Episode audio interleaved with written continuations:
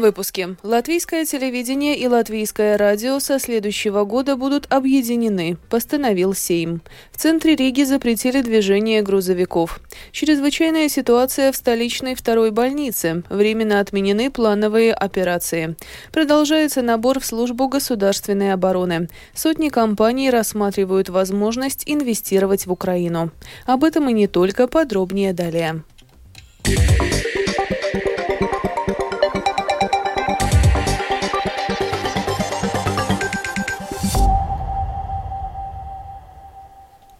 Сейм сегодня в окончательном чтении принял поправки к закону, согласно которым общественные СМИ, латвийское телевидение и латвийское радио со следующего года будут объединены. Дискуссии по этому вопросу продолжались более 10 лет. Сегодня же депутаты приняли решение единогласно. Ранее по различным причинам прийти к консенсусу не удавалось, в том числе из-за недостаточного финансирования. Но сейчас все условия выполнены, заявила глава комиссии Сейма по правам человека и общественным делам Лейла Расима от партии «Прогрессивные». Всегда было так, что не хватало либо политической воли, либо финансирования. Сейчас та ситуация, когда нам наконец удалось достичь договоренности в правительстве и что нам предоставлено необходимое финансирование. Мы сегодня не голосовали за то, в каких конкретно зданиях будут в дальнейшем находиться редакции латвийского радио, латвийского телевидения. Этот вопрос будет обсуждаться в будущем, так же, как и продолжится работа над единой моделью финансирования, над созданием справедливой и честной системы зарплат. Мы в комиссии будем следить за тем, чтобы процесс происходил честно и в интересах латвийского общества, и в интересах работников. На объединение латвийского телевидения и латвийского радио потребуется более 300 тысяч евро, согласно законопроекту. О том, почему объединение общественных медиа является важным вопросом для государства, рассказал глава Совета по электронным общественным СМИ Янис Сикснес. Главное – это цифровое развитие. Традиционные теле- и радиоплатформы отличались и работали по-другому, но в наши дни в целом общественные медиа должны концентрироваться на создании цифрового содержания на интернет-платформах. Конечно, важно решить вопросы инфраструктуры, которые годами висели и висели в воздухе, вместе с объединением или не объединением. Что станет с зданиями? Будут ли они отремонтированы или будут построены новые? Теперь, наконец, эти вопросы можно будет решать. Но главное это то, что в течение последних лет медиа-среда очень сильно изменилась, и есть смысл объединить силы. Эти годы доказали, что было бы слишком дорого и неэффективно одновременно содержать две медиасистемы. В Риге внесены существенные изменения в организацию дорожного движения. Теперь проезд грузовых автомобилей через центр города будет запрещен.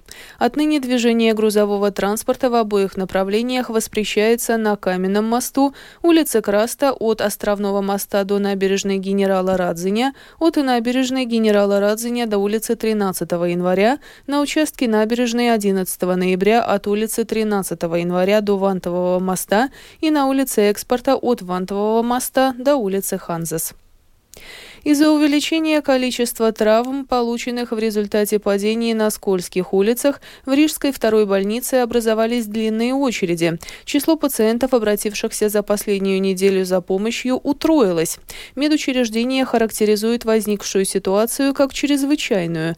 Из-за переполненности стационаров с сегодняшнего дня по 26 января в Рижской второй больнице отменены плановые операции, кроме эндопротезирования. Из средств, выделенных в этом году в сфере здравоохранения, еще более 25 миллионов евро будут направлены больницам, повысив тариф за койко-день. Об этом заявил министр здравоохранения Хасам Абу-Мэри от «Нового единства» на собрании Латвийского общества больниц в Салдусе. В целом на оказание стационарных услуг в этом году дополнительно направлено более 60 миллионов евро, из которых чуть более 30 миллионов на повышение зарплат медицинского персонала.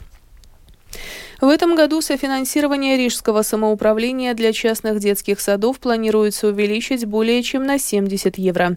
Такое решение сегодня принял Комитет столичной думы по образованию, культуре и спорту. Планируется, что за каждого ребенка в возрасте от полутора до четырех лет самоуправление будет доплачивать чуть более 400 евро в месяц, а за детей обязательного школьного возраста почти 300 евро в месяц. Окончательное решение по этому вопросу еще должна принять Рижская дума. На основании изменений в законе название Государственной инспекции по защите прав детей с этого года было изменено на Центр защиты детей. Если до сих пор данное ведомство было только горячей линией для подростков, то с учетом потребностей общества, детей и специалистов функции оказания поддержки были расширены. Об этом сообщила руководитель Центра защиты детей Гунита Ковалевская. Мы планируем создать команду по вмешательству в насилие, которая будет обращаться в образовательные учреждения в тяжелых случаях насилия, а также сформировать команду профессионалов. Затем, конечно, помогать специалистам, что является одновременно методическим и практическим, потому что до сих пор мы методично больше помогали сиротским судам, а также планируем гораздо больше сосредоточиться на просвещении населения, также на просвещении родителей, о защите детей, потребностях, а также добавляем блок аналитики. В этом году продолжится финансируемая из государственного бюджета программа «Дом ребенка», которая представляет собой междисциплинарную программу для детей, пострадавших от тяжелого физического или сексуального насилия.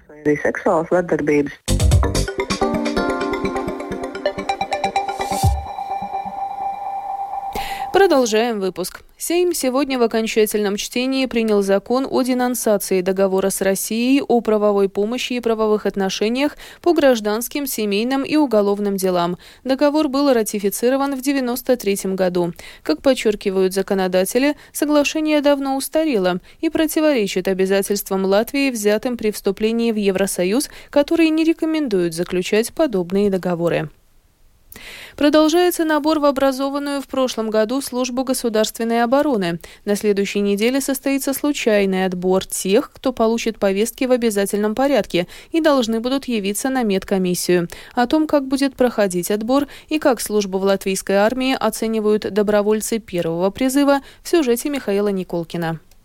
Всего в третьем призыве в службу государственной обороны должно быть набрано 480 человек. До 1 декабря 2023 года можно было записаться добровольно, и у этого были свои плюсы. Так, компенсация за службу у добровольцев в два раза выше, чем у призванных в обязательном порядке и составляет 600 евро. Кроме того, после окончания службы есть возможность поступить в ВУЗ на бюджетное место. Как и прогнозировалось ранее, из 515 записавшихся добровольцами молодых людей после прохождения различных проверок на соответствие отсеялась примерно половина. Годным был признан 321 человек.